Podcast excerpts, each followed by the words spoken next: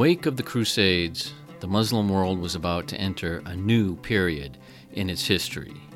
A period in which slave soldiers would take control. They would defeat some of the most powerful conquerors out there, and, for a while, be the most powerful military in the world, raising Cairo to the largest city in the world, not only great for its military status, but as a center of the arts and the sciences. It was another golden age of a type in Islamic history, and the world of these slave soldiers, these Mamluks, would persist almost to the 19th century. The great cities of the Middle East today carry the reminders of this great empire with the walls, the fortresses, and castles. So today we look at the rise of the Mamluks as the dynasty of Salah ad-Din begins to come to a close and inaugurates, for better and for worse, a new era in Muslim history. So stay tuned.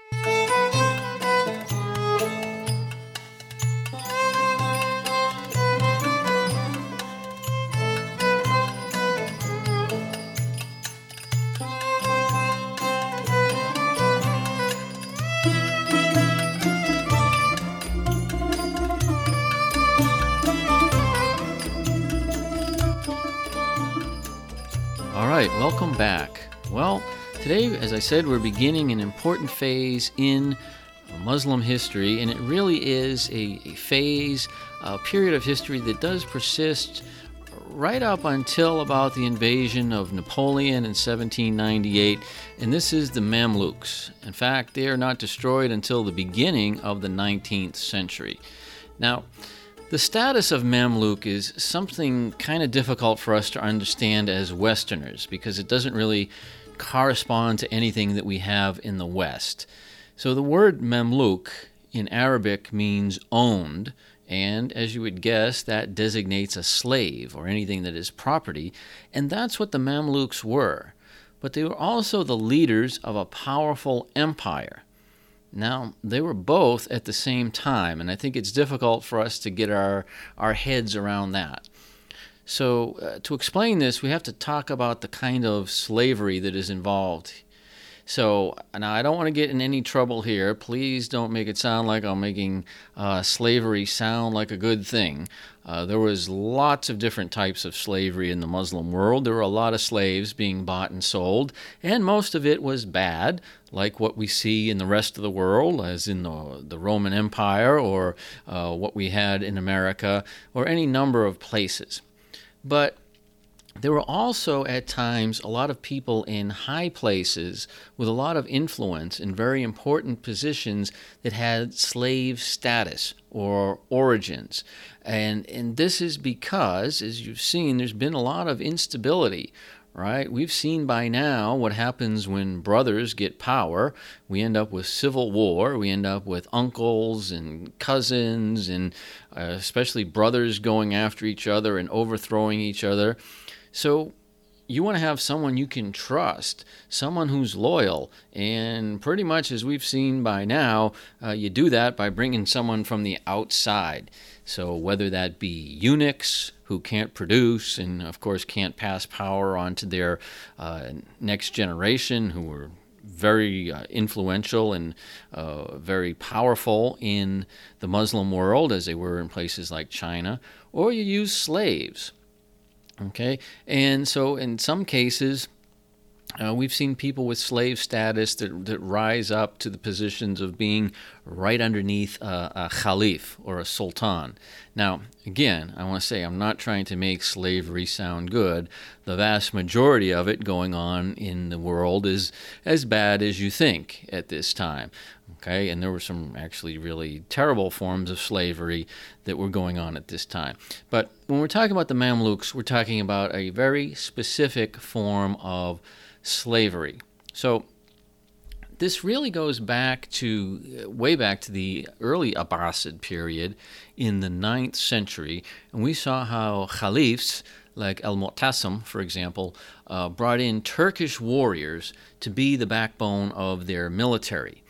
But at this time, these, these were basically entire tribes that were paid. I mean, we would call them pretty much mercenaries today. Um, and you know you were bringing in outside muscle because there was so much internal strife. You could see how the, the arab tribes were constantly switching sides and backing one power after another and backstabbing one another. So you go out and you find these great warriors and you bring them in to be loyal to you. But we've also seen that those tribes would riot and take over. They created a lot of trouble in baghdad so that's not a, a very perfect system. Well, that idea of bringing in your, you know, your own uh, special kind of warriors, this is eventually going to morph into the Mamluk system. And scholars today are really divided on when it really becomes this system. And in fact, opinions have changed since the 1990s. Uh, more sources have been found and have been uh, analyzed, but definitely by the time of Salah ad-Din, at the time of the Crusades, when Salah ad-Din has established his empire, Mamluk soldiers were not only very common, but they were pretty much the backbone of most of the forces that are out there. So, what were they? Okay, well, the way this system worked, when it worked perfectly, which you know was not all the time, uh, but at least initially, is that individuals would be purchased as slaves. Now, these are almost always non Muslims. Uh, ostensibly, this is because there were prohibitions against Muslims enslaving other Muslims, but that, that happens too. But the real reason is you wanted outsiders. You wanted people who were untainted. Uh, you know, if you're going to build up your forces in Cairo, uh, you want people from way outside of Cairo who have no connection with all the politics going on there. And so generally, they were coming from Central Asia, and initially, they were mostly Kipchak Turks, which is actually a very large area in Central Asia. And uh, some of the reasons for this, of course, is that, I mean, that's a very harsh landscape out there. The conditions were harsh, they bred tough warriors, uh, and also the kinds of skills that you learn to survive out there in Central Asia.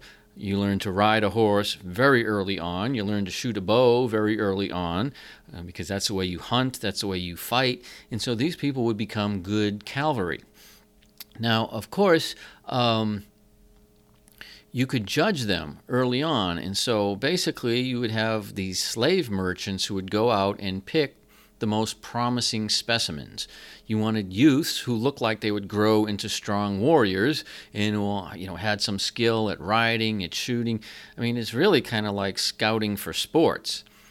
Now, actually, families sold their children into this, and definitely local leaders, tribal leaders, would sell the members of their tribe off into this. And of course, this sounds terrible to us, uh, but you know, it's a it's a different time back then. You know, this area, Central Asia, was very impoverished. Life was really hard, and the Ayyubids and the later Mamluk rulers, I mean, they paid big bucks, big bucks uh, for a lot of these slave children. I mean, in, by the standards of that part of the world, it was huge money. And also, we have to remember the, the general trend that's going on in, in history, which continues for centuries, is that we have the Mongols coming. They're pushing from the east. I mean, they start way out in Mongolia, close to China, and they are pushing east.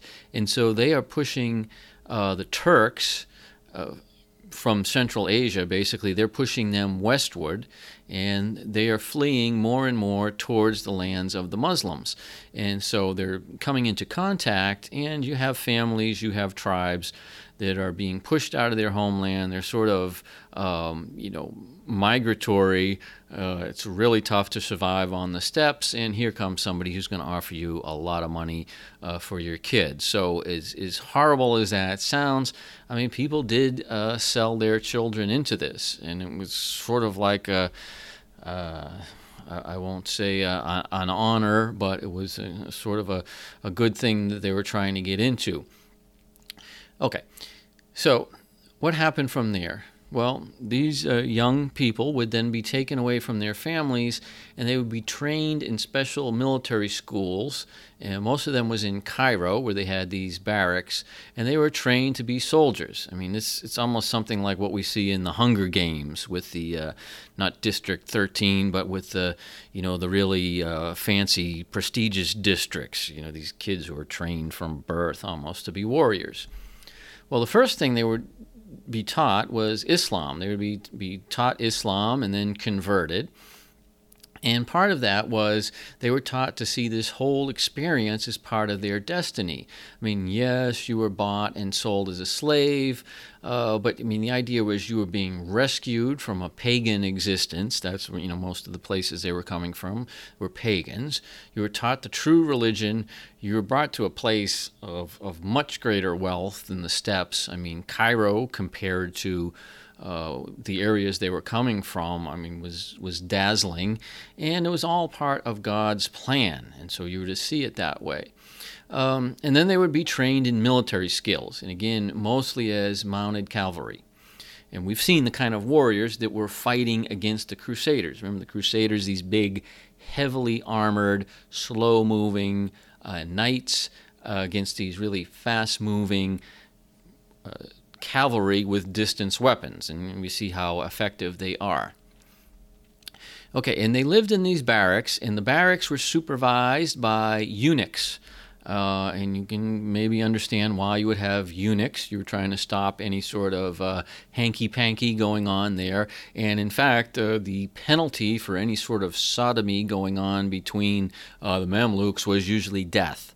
So they were, they were run uh, pretty strictly. But part of the the idea and, and part of it that made it you know more palatable to them and something they wanted to uh, actually get into was once the training was over once you hit basically your graduation the slaves were then freed. Okay so you were going into this knowing i mean you weren't going to be a slave forever. And then they would uh, enter the army and they would be paid a salary.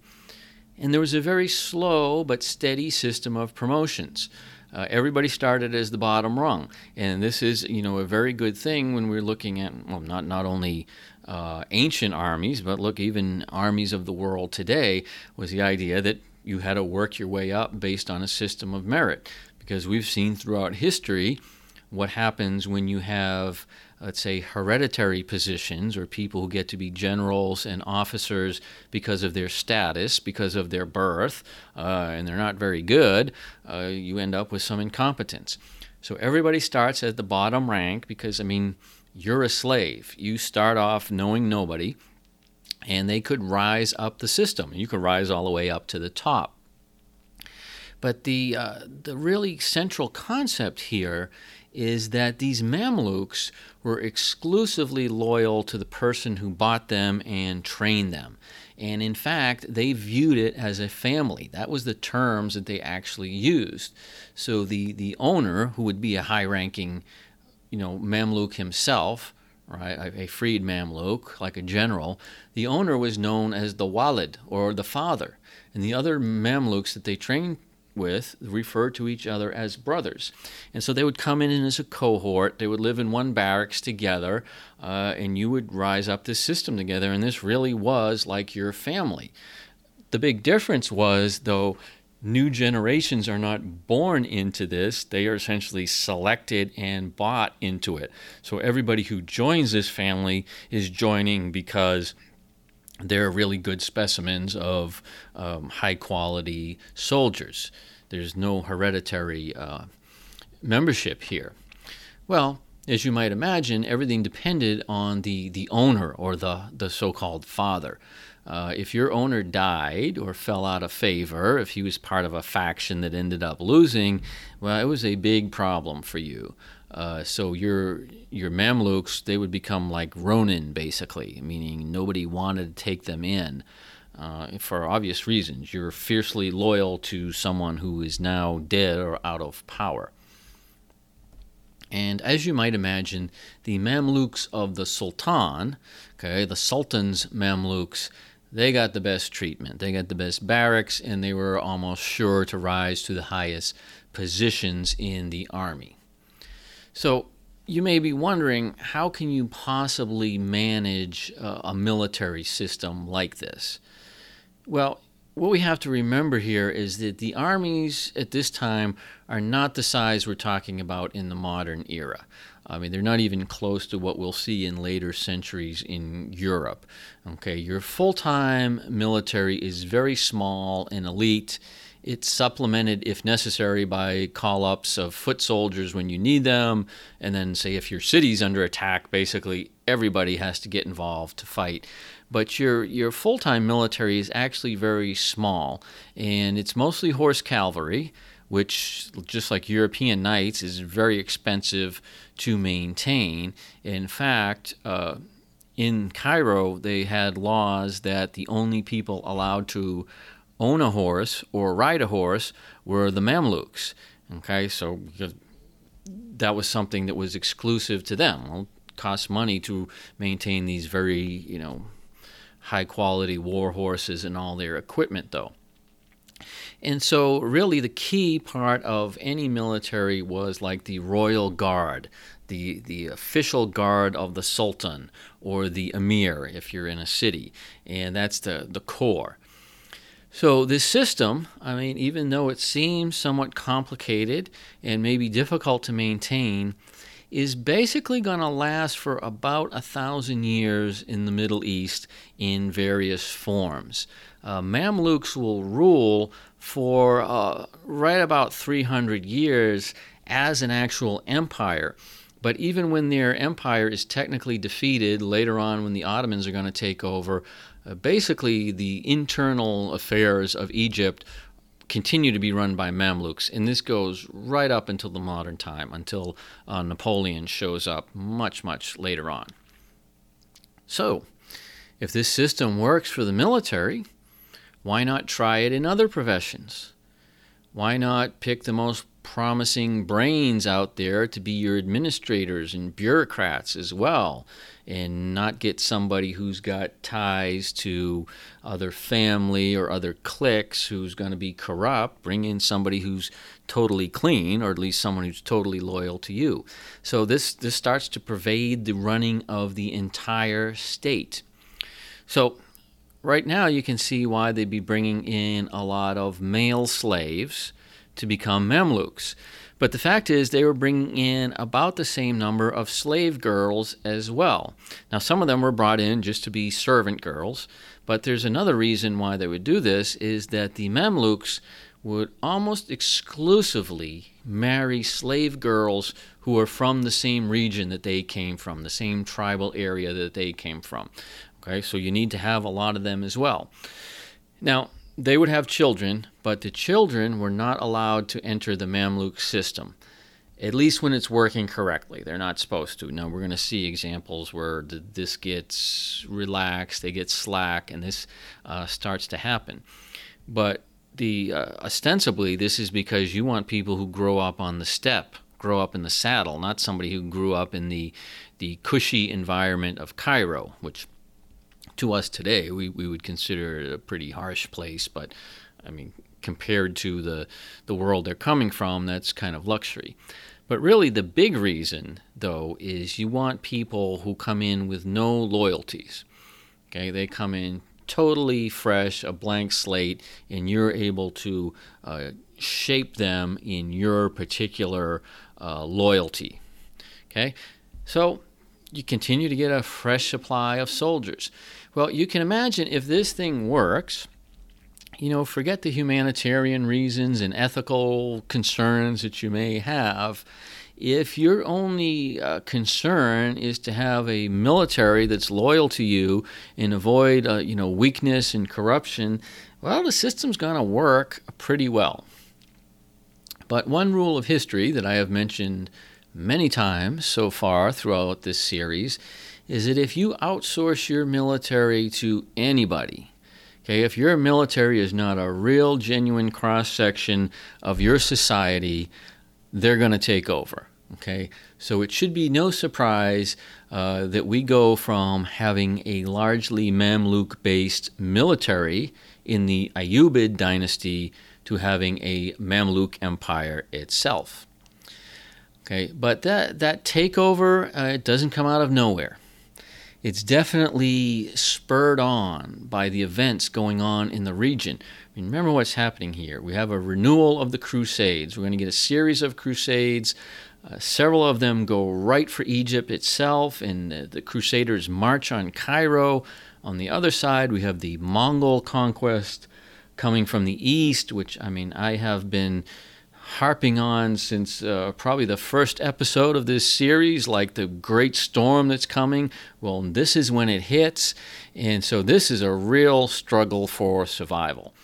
I mean, if you were there at the time and you were betting money on whether Egypt is going to stay independent or not, uh, you'd probably bet against it. I mean, look at what's happening. Persia's falling, Iraq is falling, the great city of Baghdad is falls and is sacked by the Mongols. And then we got the Crusaders coming from the other way.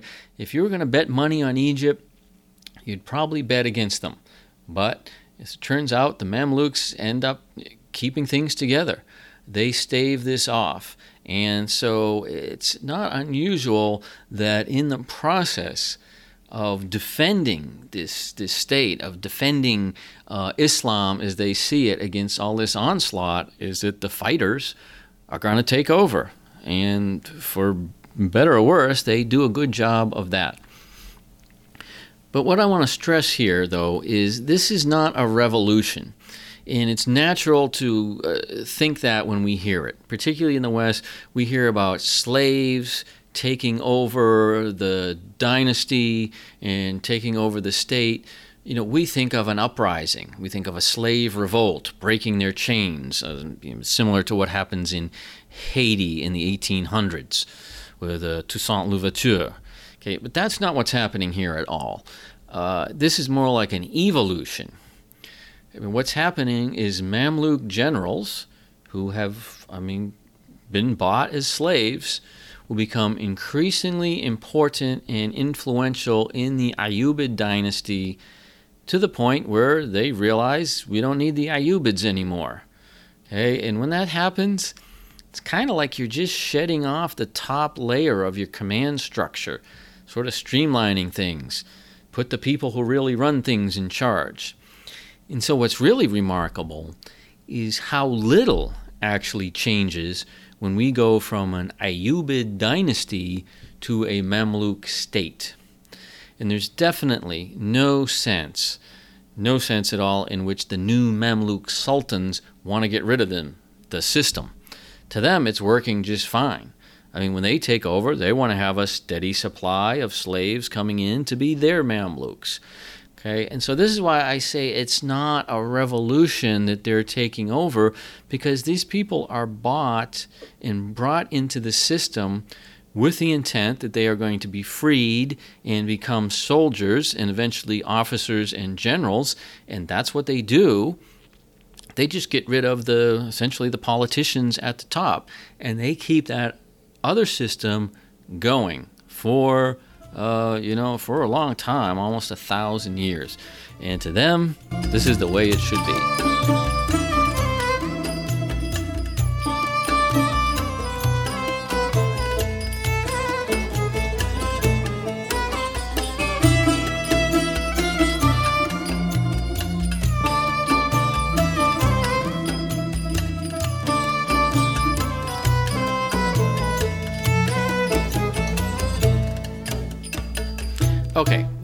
Having said all that about the nature of the Mamluk system, it is very interesting to note how the transition to Mamluk rule actually occurs. And it's, it's an interesting story with a lot of interesting aspects, and it brings up some of the more colorful and memorable characters in uh, Islamic history, particularly in Egyptian history. Uh, these are people who have a lot of movies made about them, so it's good to get to know these names. And we've talked about Salah ad-Din, who is certainly the star of many, many epics uh, right up to the present day.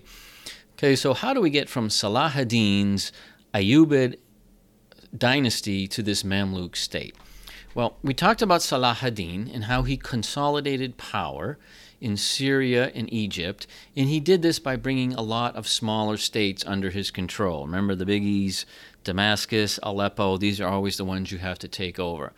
But these places had their own armies, of course, and as I said, armies are pretty small at this time, and they're not fighting, you know, wars to the death. It's not like total war. So when, when you go in and, and knock off another emir and take over his territory, uh, you're basically going to inherit his army.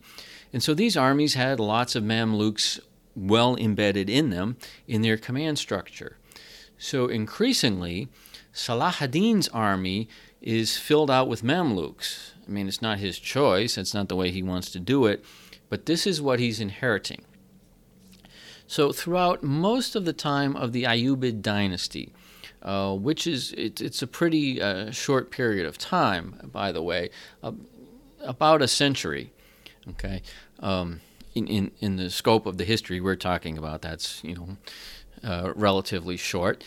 Um, throughout most of this time, though, the the leaders, the sultans that follow him, maintain a balance between the Turkish Mamluks and the Kurds. Uh, and remember, Salah ad-Din himself is a Kurd. He has Kurdish fighters.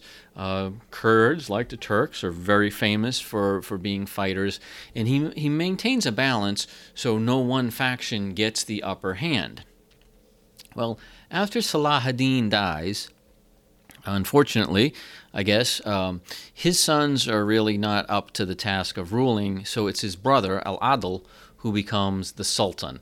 And all the further Ayyubid sultans are actually descendants of Al Adil and not of Salah ad-Din himself. I mean, they're nephews.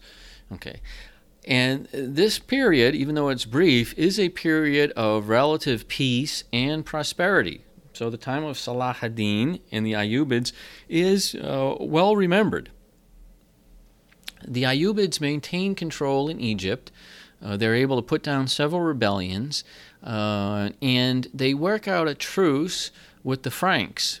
And remember, there's already uh, kind of this idea of mutual respect between Salah ad-Din and the and the Frankish leaders. By this time, it's it's really a political thing, and you know they're able to work out deals. Well, once you have peace, this leads to an economic recovery, which is good.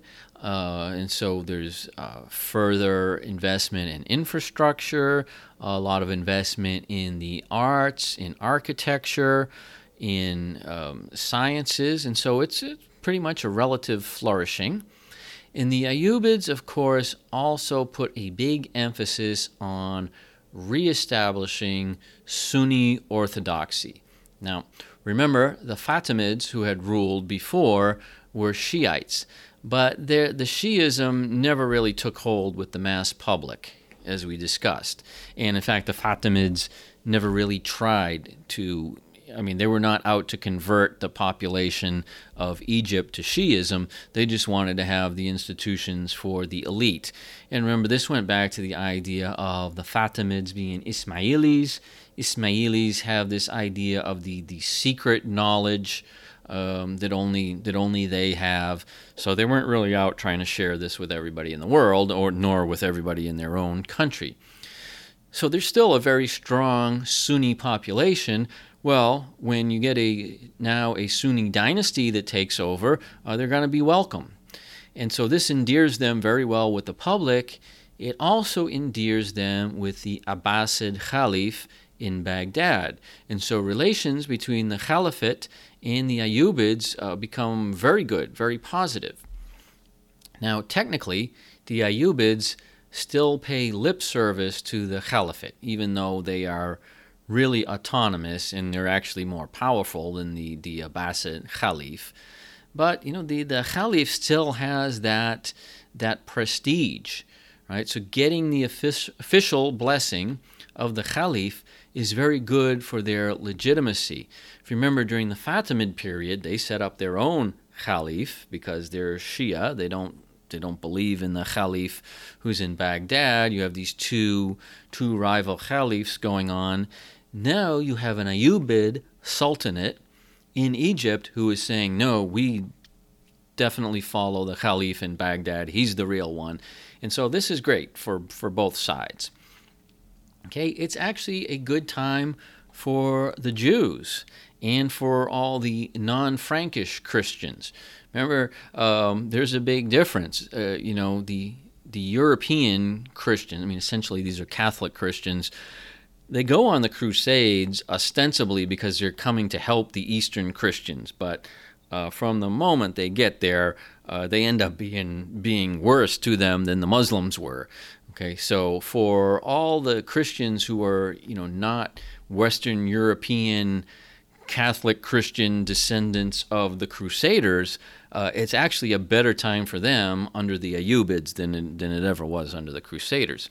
So Jews who had been kicked out of Jerusalem are allowed to return, and all the other branches of Christianity, like, for example, the Copts in Egypt, the uh, Byzantine, the Eastern Orthodox Christians, um, they, they get more. Uh, freedom they get get more of a role in Jerusalem and so it's good for them beyond that the Ayyubids also invest very heavily in fortifications and some of the, the great citadels of the Middle East. When you think of probably the two most famous ones, the, the citadel of Salah ad-Din in Cairo and the famous citadel of Aleppo, and these are both amazing sites, both were built by the Ayyubids.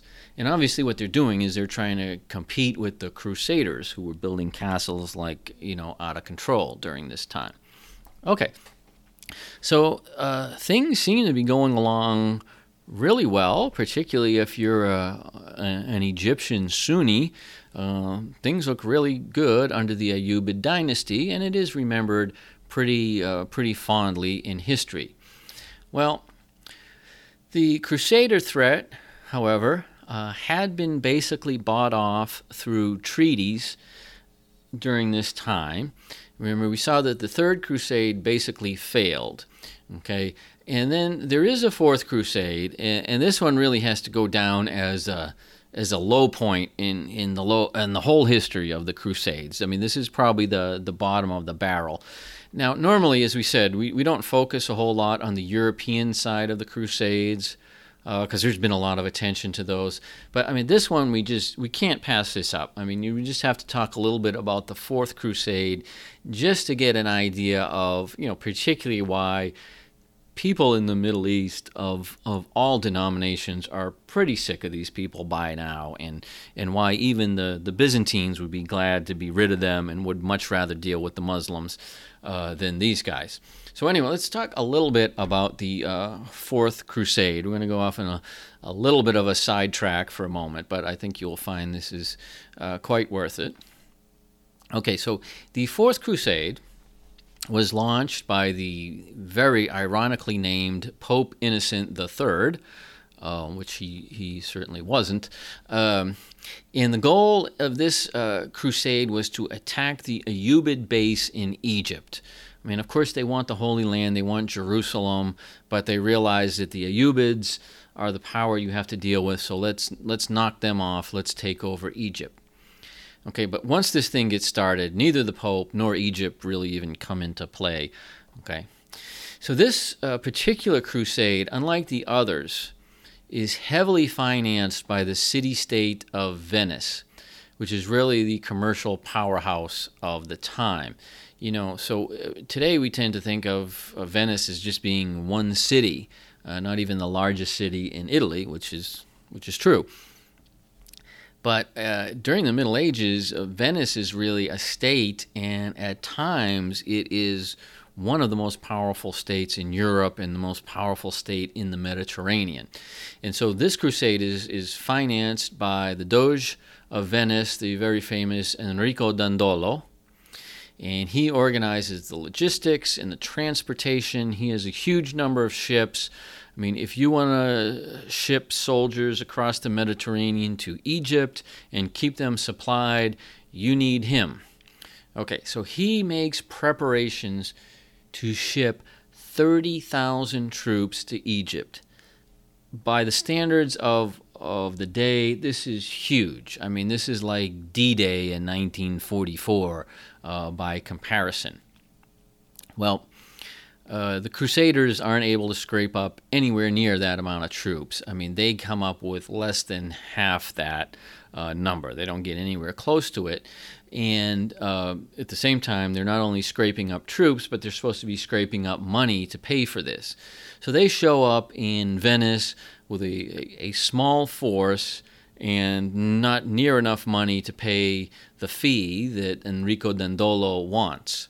Well, he wants his money, and he's not going to let the army go. He doesn't let them leave Venice until they pay him in full. Even though I mean they're not going to use half the stuff that he's got. I mean you're going to pay the full price for thirty thousand troops, uh, no matter what. So you, you can see where his interest lays. Okay, this is really, yeah, I mean a really great religious mission that he's on here. I mean he wants his money. Okay, well that's bad enough, but it, it goes worse. It's going to go way worse. Okay, so we, we got this Crusader army stuck in Venice and unable to pay him. So he comes up with another way for them to pay off their debt. And I mean, you just, you, you have to love this, okay?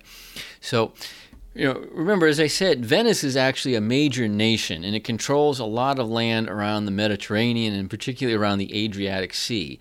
But it's one of these, what we, we call like a merchant power. Uh, instead of a military power, it, it does it through economic power. Okay, so is a partial payment.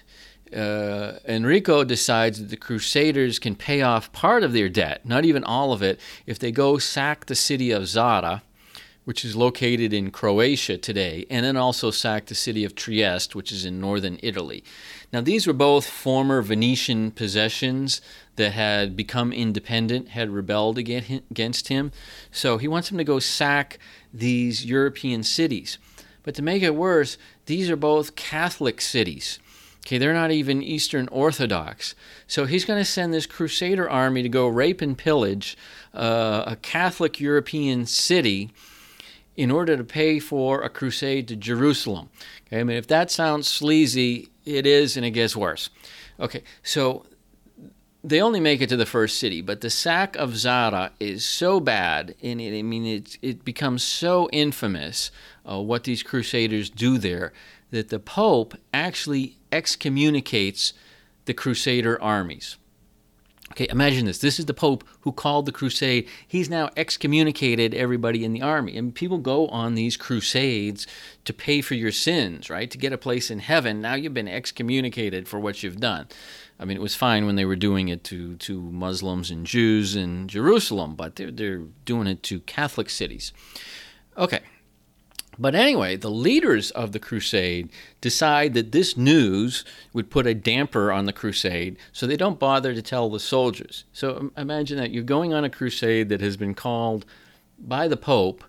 You think you're going to get all these blessings. You've actually been excommunicated from the church for what you did uh, but they don't bother to tell you this, so they're still going to go to, Egypt anyway with this now with this crusade that has absolutely no no religious sanction whatsoever. Okay. That sounds bad. This is actually not the worst part of the crusade. This is not even what it's famous for. Okay, so I mean, they, uh, they go low. They're they're digging they're digging a hole even deeper and deeper. Okay, so they're still cash strapped. They still got to pay off uh, Enrico Dandolo. Uh, so they they make it to Constantinople. Now, in Constantinople, there is a big succession crisis going on. It's pretty similar to the kind of fights we've seen every time a caliph dies. You have these fights. Um, you know, between the relatives to take over, and that's what's going on in the capital of the Byzantine Empire. So the, the guy who's actually on the throne is Alexius III, and he is being opposed by Alexius IV. Now, despite the numbers, they are not father and son.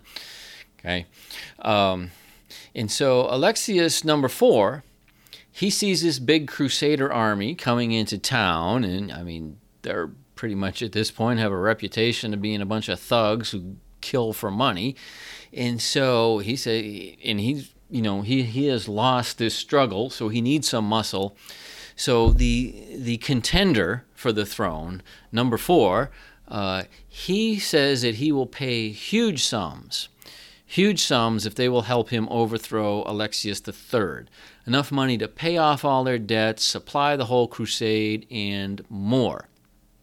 Okay, now it's even, uh, historians even think that Enrico Dandolo knew very well that Alexius didn't have any money, and there was no money in the uh, Byzantine treasury to pay these guys anything, but he was lying to them, but he, didn't care. Okay, so, I mean, but at least by this point, I mean, they realized these people would attack their own grandmothers for money, and so they do it. They defeat the Byzantine army, they put uh, Alexius number four up on the throne, and of course he tells them he's got no money, he's not going to pay them anything. So, being the good crusaders they are, they rise up and they sack the city of Constantinople. Now, just to remind you, the Crusades got started in the first place to help Constantinople against the Muslims, who were supposed to be a real threat, but never once managed to hurt the city of Constantinople. And now we've got Crusaders sacking the place. Okay, by this point, the crusade loses all interest in going to Egypt or Jerusalem or anywhere else, and they go back home. Now, I just tell this story. I mean, it doesn't really uh, get us anywhere uh, with the story of uh, Salah ad-Din and the in the Mamluks. But just to illustrate a point that we've said, uh, you know, over and over again, that the the uh, stereotypical image of the Crusades as these great clashes of religious zeal between Islam and Christianity. I mean, it's really exposed for what they really are when we when we look at the Fourth Crusade. Well, you might think that the I mean, the disgrace of the Fourth Crusade would turn the Pope off of Crusades forever. But no, it doesn't.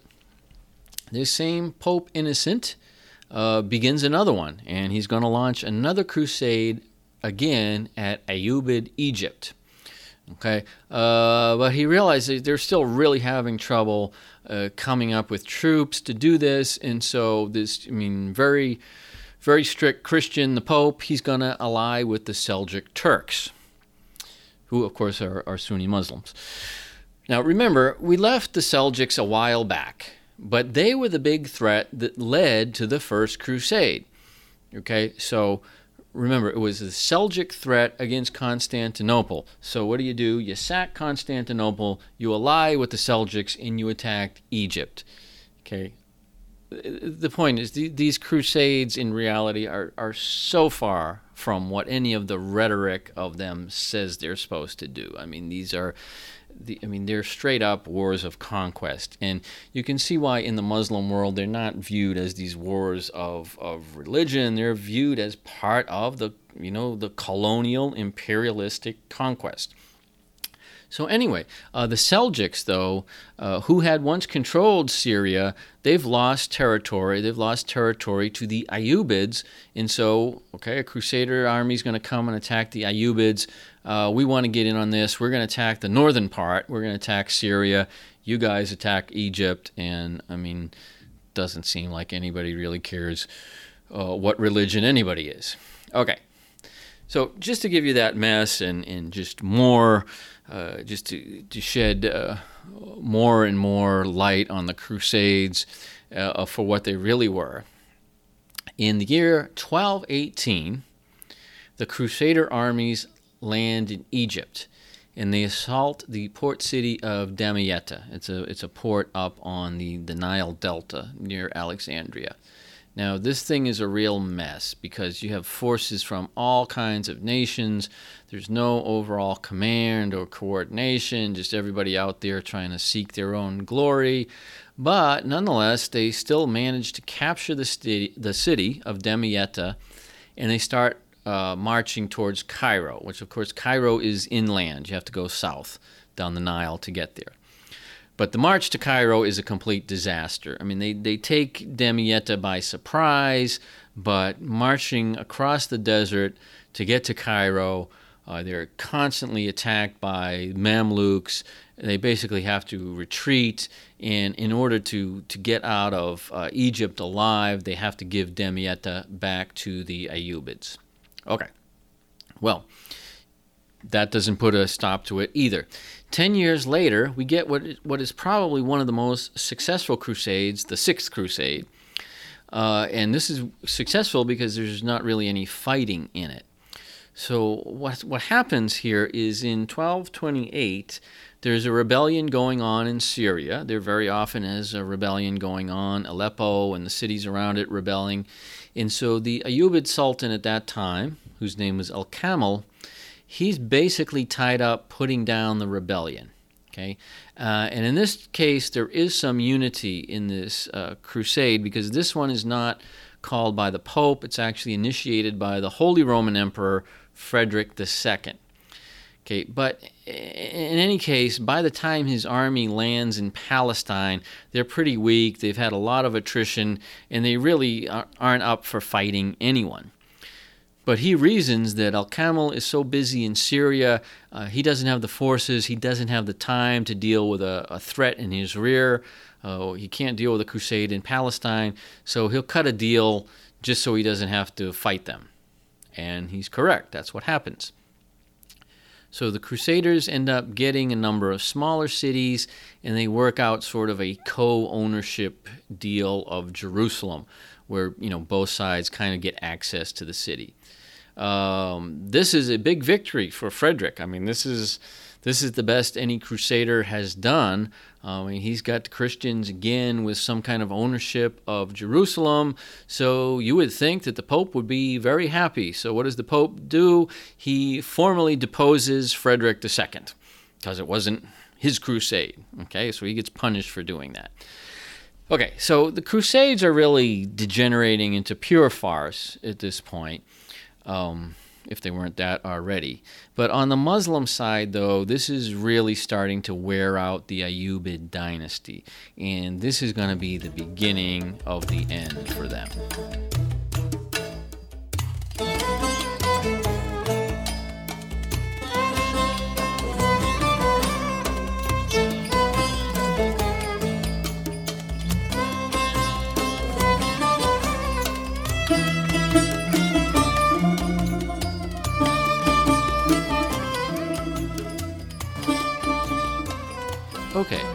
Now we get to really the most interesting part of the story.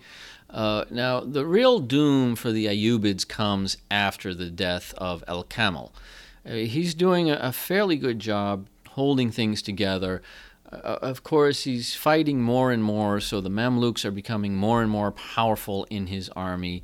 But uh, El Kamel dies. Okay, uh, as you know, happens to everybody, but we know what happens when a, a ruler dies. You, you've had enough episodes in this story to know that there's going to be a power struggle, and in this one, it's a you know a pretty bitter power struggle that goes on for a while. The eventual winner, and the person who will eventually become the sultan, is named Al Salah and he he wins, but he wins at great cost. So to get a, a loyal force, so Al Salah can have a, a loyal force behind him. He essentially purges the Kurds from his army and builds a force of entirely Turkish Mamluks. Now remember, before they had maintained a balance. Okay, they they didn't want either one of these factions to get too strong.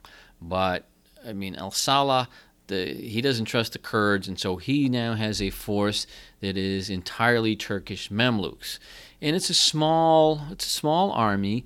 And the core of his army is his personal guard, uh, which is known as the Bahriya Regiment, and this name comes from the name of their barracks in Cairo, which is on the island of Rhoda in the Nile River in Cairo. Okay, uh, the word Bahr means sea and I mean, this is in a river, but it's an island on a river. And let's face it, these guys are coming from the steppes where they're nowhere near the ocean. So, I mean, being in the middle of the, the Nile River, it's like a sea.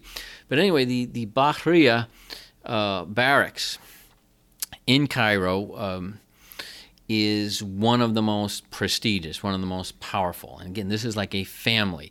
You know, I mean, you have some regiments, like in particularly in the British Army, that you know have this long history. Well, this is the same the same idea here. Okay, now they will be the really the key power in the fall of the Ayyubids and the beginning of the Mamluks.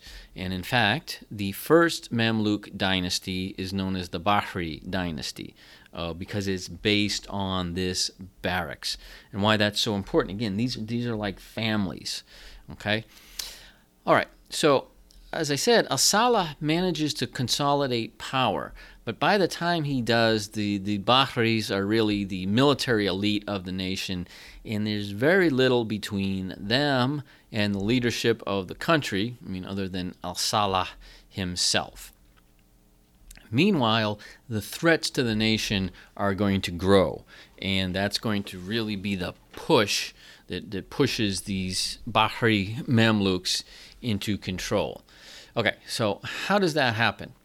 Well, for a, a very convoluted series of, of reasons, um, the peace between the Muslims and the Crusaders that, that had been worked out uh, after the last crusade is going to fall apart. And really, what's happening is the, the Mongols are pushing very hard from the east.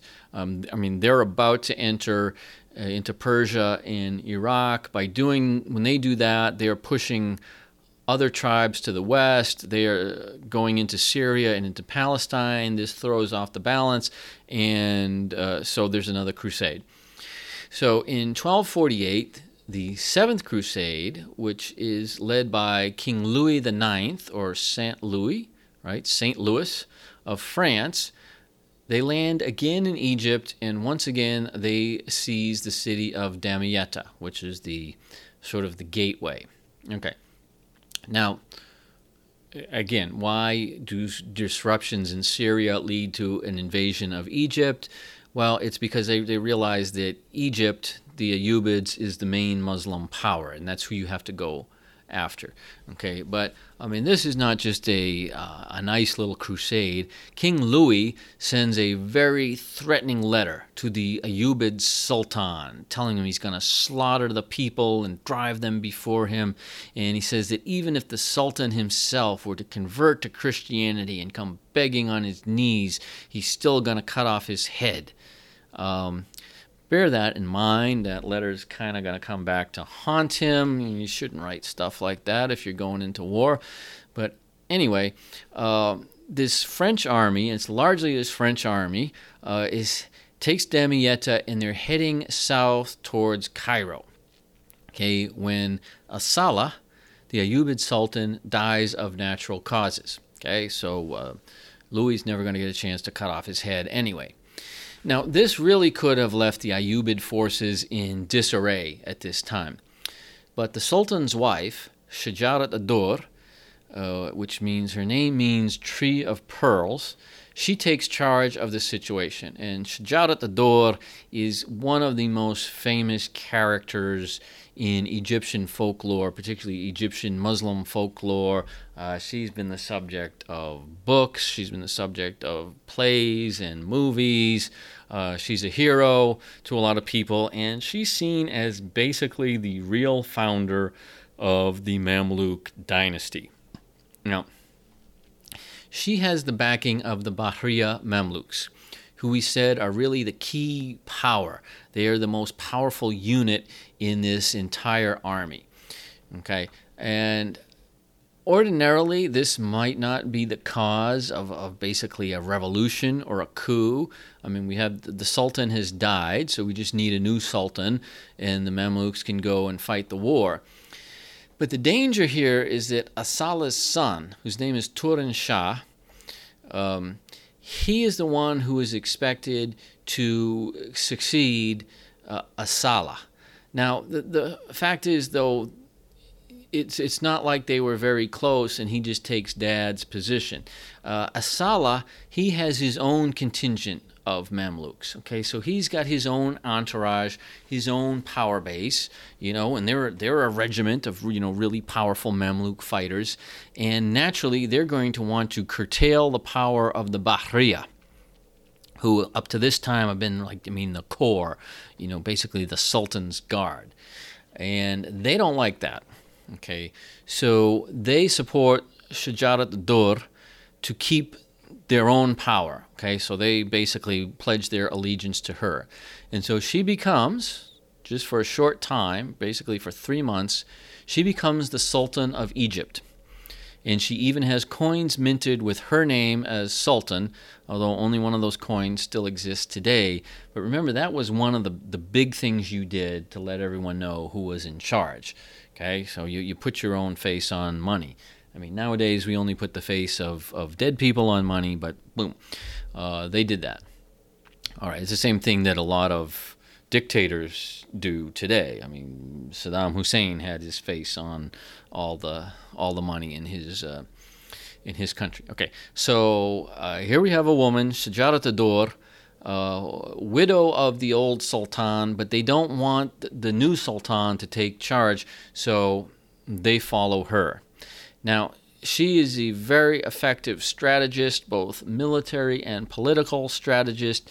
Uh, she is always remembered and portrayed as being extremely sharp, extremely shrewd, and she has some of the best Mamluk generals serving in her army. Uh, and, and many of them, uh, when you list the names of the, just they, they were just generals of this Bahriya force in her uh, military. These are some of the most famous names in uh, Mamluk history. For example, uh, Baybars al-Bundakari, who's probably the most famous and probably most accomplished of all the Mamluk sultans. Uh, he, he, is a general in her army, and he's only like third in, in command at the time. Okay, so she's got a really powerful force, and therefore they can justify this this coup. I mean, this is essentially what it is, because the nation is in danger from a foreign invasion. I mean, they've got a French army led by a king who's, I mean, basically said he's going to kill everybody, marching towards Cairo. Uh, in in their mind, you know, we're the Bahriya, we're the best fighters going, uh, we got the best generals. We're not going to let anybody change the plan. Uh, you know, we're going to take over. Okay. Now, the fact is, uh, they really live up to this. Uh, the the Bahriya Mamluks, uh, and particularly under uh, Baybars al Bundakari, I mean, they have some of the best military accomplishments in Muslim military history. We're going to talk about some of those. Uh, but they, they defeat this French army. Not only that, they capture King Louis IX. Remember, the guy who said he was going to behead the Sultan no matter what he did. Okay, he is now uh, a prisoner. Okay, now they don't behead him. What they do is they ransom all of these uh, crusaders off, and they get a lot of money for King Louis. Okay, and in fact, the, failure of this crusade, the seventh crusade, from you know, in European terms, it's seen as this horrible tragedy, and that you know God is mad with us, and there's this whole wave of mournful writing and blame and repentance across Europe. Now, we're not interested in Europe. What it definitely does is solidifies the power of these Mamluks in um, in in Egypt. But they're not done yet. I mean, they're going to do some pretty amazing things. Okay, so for all her success, uh, Shajarat ad-Dawr uh, is not going to last long, and the, the simple fact is the prospect of having a woman for a sultan is a bit hard for some to accept. Remember, the uh, Ayyubid dynasty is not just Egypt. They control a lot of other things. They have relations with a lot of other people. So, for one, the Abbasid Caliph, uh, he sends a message to Cairo and says that if you can't find a man to rule, we'll, we'll send you one. A very sarcastic uh, comment. I mean, particularly coming from a guy who's pretty much a, a figurehead and doesn't rule much of anything, being sent to uh, Shajarat ad-Dawr, who's you know got m- more power than he does. But it is it is a big uh, blow because they need that official approval. Remember, the Ayyubid sultans have always maintained this facade that they work for the Caliph uh, you know, the Caliph blesses them and that he approves of them. And, and here now you have the Caliph saying flat out, no way, you're, you're not the Sultan.